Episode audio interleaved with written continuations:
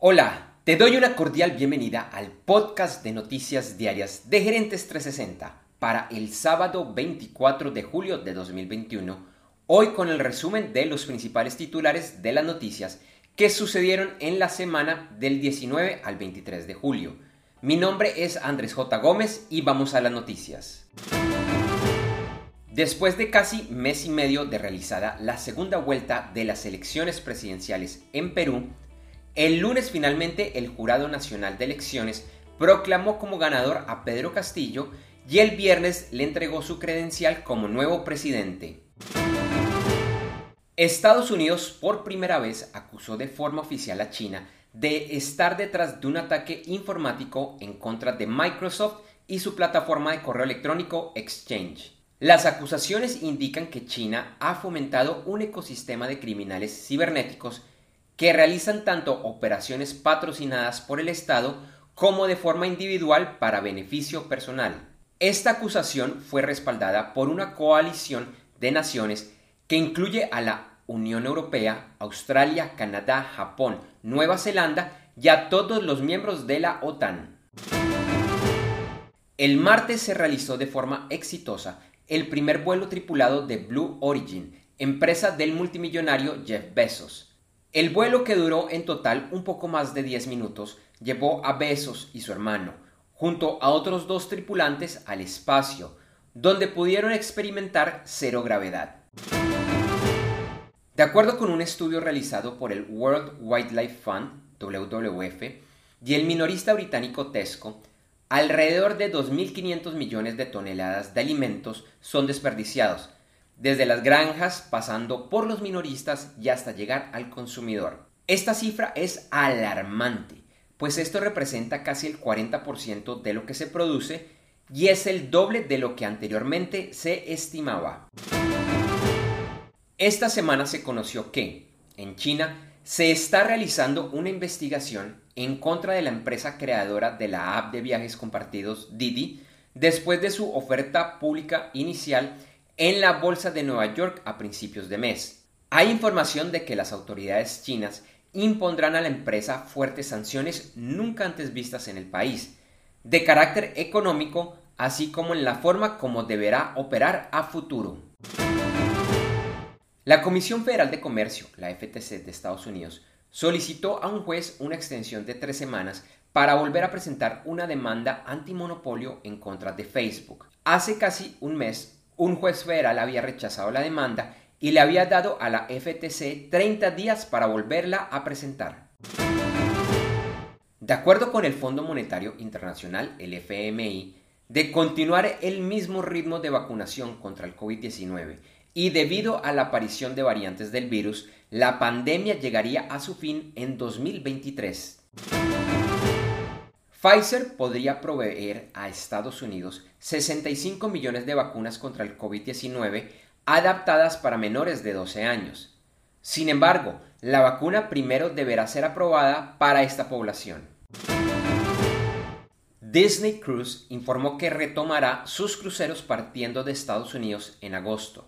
El primero saldrá de Cabo Cañaveral en la Florida el 9 de agosto con destino a las Bahamas y solo podrán ir mayores de 12 años que cuenten con una póliza de seguros con cobertura para el COVID-19. No se solicitarán certificados de vacunación, pues va en contra de las leyes del estado de Florida.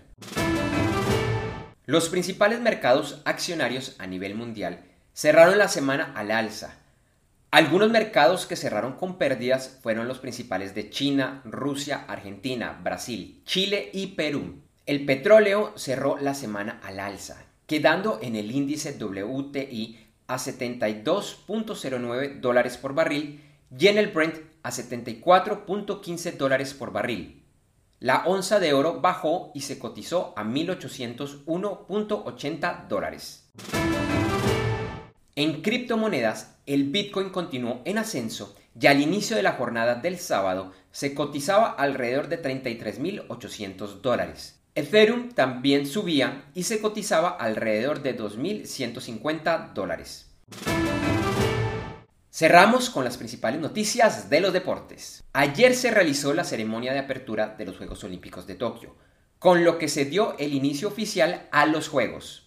Hoy, al inicio de la segunda jornada de los Juegos Olímpicos, y antes del cierre de esta edición del podcast de noticias diarias de Gerentes 360, el ciclista ecuatoriano Richard Carapaz logró la primera medalla de oro para América Latina. China lideraba la tabla de medallas con dos de oro y una de bronce. Hoy en la Copa de Oro de la CONCACAF, por los cuartos de final, se llevarán a cabo los encuentros entre Qatar y El Salvador y México versus Honduras. Mañana serán los encuentros entre Costa Rica frente a Canadá y Estados Unidos versus Jamaica. En golf, en el Tour de la PGA, se está llevando a cabo el 3M Open desde el jueves y hasta mañana domingo en el estado de Minnesota. El viernes, el mejor latinoamericano era el venezolano Jonathan Vegas, empatado en tercera posición.